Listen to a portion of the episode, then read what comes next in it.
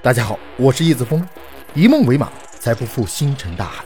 请锁定解密大世界，让我们一起来认识更大的世界。今天我们继续来聊麦田怪圈。除了麦田怪圈圣地英国外，世界其他地方也有怪圈的出现。我们前面提到过，一九六六年，澳大利亚图利的芦苇丛曾出现过一个怪圈。这是由一位农场主乔治·佩德利发现的。这个怪圈实际上牵扯到一个不明飞行物的目击事件，因此很多不明飞行物的书籍都会提到这个事件。但其实，除了在不明飞行物目击事件后立即发现的直径九米的圆圈外，还曾发现过六个其他的怪圈。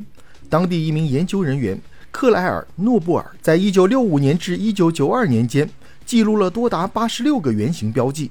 土利土著人的传说中有关于天空中的灯光的说法，他们将其归因于一种被称为奇克阿邦纳的祖先的灵魂。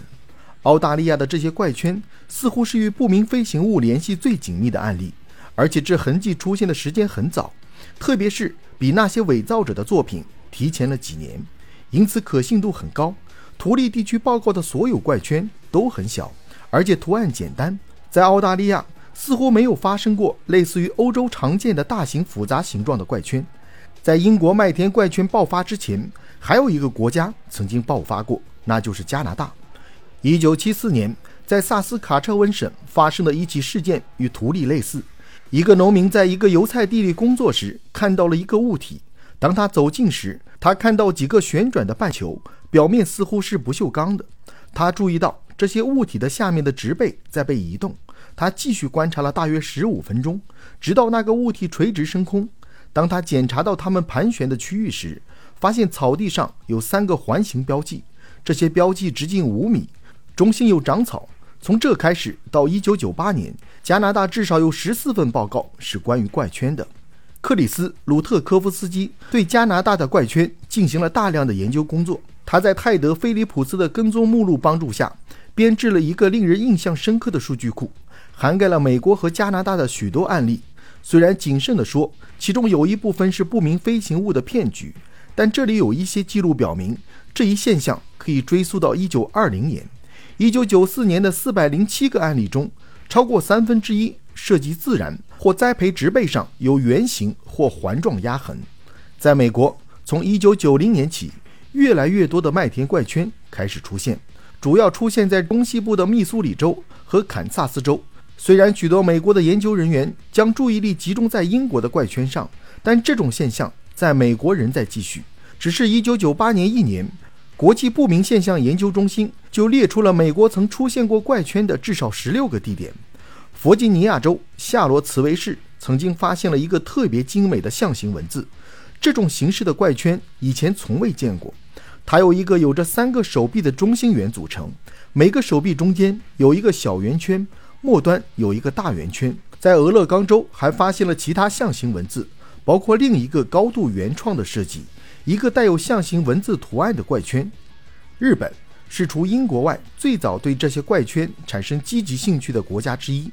日本的研究人员也曾前往英国亲眼目睹那里的怪圈，而且他们试图以科学的方式研究这一现象，并取得了一些成果，其中。对于等离子体球的研究，从实验室和地下系统两个方面提供了证据，为麦田怪圈的等离子体漩涡理论提供了支持。据报道，日本也出现了一些怪圈，主要在水稻作物田里出现，图案比较简单。据报道，荷兰、德国、瑞典、保加利亚和匈牙利等多个欧洲国家都出现过怪圈，然而很多案例都值得怀疑。一九九二年，匈牙利曾出现了一个直径三十六米的怪圈，然后它被宣布是由不明飞行物制造的，成千上万的人来参观。但不久，几名青少年上了国家电视台，称这个怪圈是他们的作品，并公布了制作怪圈的照片。随后，农场以破坏农田起诉了他们，要求赔偿五千英镑，并最终胜诉。德国也有一个引起了长期争议的案例。一九九一年，在德国格拉斯多夫曾出现了一个巨大的怪圈，它由十三个圆形和交叉图案组成，长九十一米，宽四十六米，而且事发地点具有考古意义，并且当时有天空中异常发光物的报道。此后，该遗迹吸引了许多游客。其中一位游客将一些金属物品藏到了怪圈所在地。后来人们发现了这些金属物品，三个大金属盘，而且其中一个上面的图案与怪圈图案相同。经鉴定，这三个盘子分别由金银和铜制成。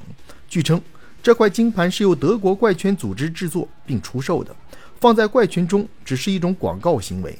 然而，怀疑论者则认为整个事件连同怪圈都是一场恶作剧。而中国实际上是出现麦田怪圈比较少的国家之一。有一段时间，中国和南非曾被认为是没有出现过怪圈的国家，但近些年来，怪圈也开始出现在神州大地上。二零一二年六月，在山东青岛即墨麦田出现了一个既像镰刀又像古代钥匙形状的怪圈。怪圈出现在十四日到十五日之间，地点是即墨市电集镇东河北村村西侧的一片小麦田里。在宽约一米左右笔直的通道上，小麦整齐地向一边倒，一直延伸了一百多米之后，突然转向，形成一个很大的转弯，印记也变得非常宽。小麦的倒向非常整齐，而且这个图案在麦田的边界突然消失。